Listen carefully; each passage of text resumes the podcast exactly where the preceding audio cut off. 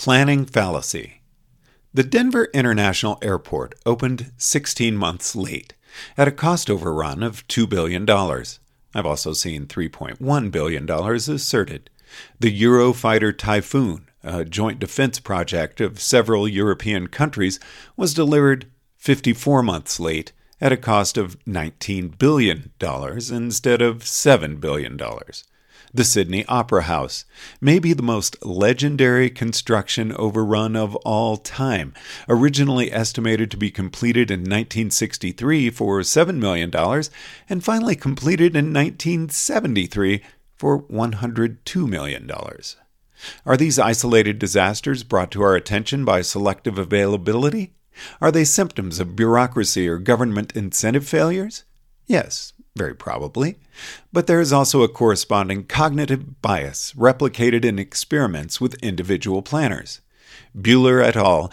asked their students for estimates of when they, the students, thought they would complete their personal academic projects. Specifically, the researchers asked for estimated times by which the students thought it was 50%, 75%, and 99% probable their personal projects would be done. Would you care to guess how many students finished on or before their estimated 50%, 75%, and 99% probability levels? 13% of subjects finished their project by the time they had assigned a 50% probability level. 19% finished by the time assigned a 75% probability level. And only 45%, less than half, finished by the time of their 99% probability level. As Buehler et al. wrote, the results for the 99% probability level are especially striking. Even when asked to make a highly conservative forecast, a prediction that they felt virtually certain that they would fulfill, students' confidence in their estimates far exceeded their accomplishments. More generally, this phenomenon is known as the planning fallacy. The planning fallacy is that people think they can plan. Ha ha! A clue to the underlying problem with the planning algorithm was uncovered by Newby, Clark, et al., who found that asking subjects for their predictions based on realistic best guess scenarios and asking subjects for their hoped for best case scenarios produced indistinguishable results. When people are asked for a realistic scenario, they envision everything going exactly as planned, with no unexpected delays or unforeseen catastrophes. The same vision as their best case. Reality, it turns out, usually delivers results somewhat worse than the worst case. Unlike most cognitive biases, we know a good debiasing heuristic for the planning fallacy. It won't work for messes on the scale of the Denver International Airport, but it'll work for a lot of personal planning and even some small scale organizational stuff. Just use an outside view instead of an inside view.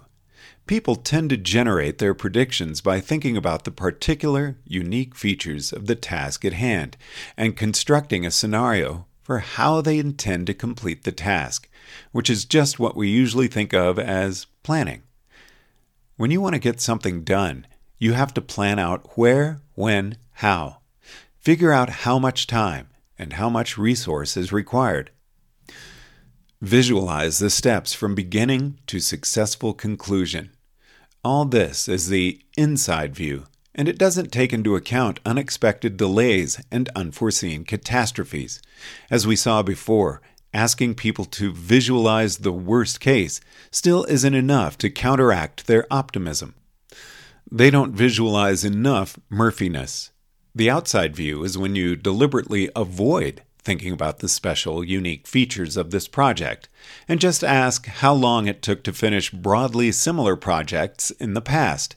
This is counterintuitive since the inside view has so much more detail there's a temptation to think that a carefully tailored prediction, taking into account all available data, will give better results. But experiment has shown that the more detailed subject's visualization, the more optimistic and less accurate they become.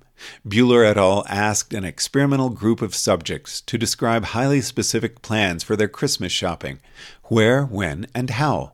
On average, this group expected to finish shopping more than a week before Christmas. Another group was simply asked when they expected to finish their Christmas shopping, with an average response of four days. Both groups finished an average of three days before Christmas. Likewise, Buehler et al., reporting on a cross cultural study, found that Japanese students expected to finish their essays 10 days before deadline. They actually finished one day before deadline. Asked when they had previously completed similar tasks, they responded, one day before deadline. This is the power of the outside view over the inside view. A similar finding is that experienced outsiders who know less of the details but who have relevant memory to draw upon are often much less optimistic and much more accurate than the actual planners and implementers. So, there is a fairly reliable way to fix the planning fallacy if you're doing something broadly similar to a reference class of previous projects.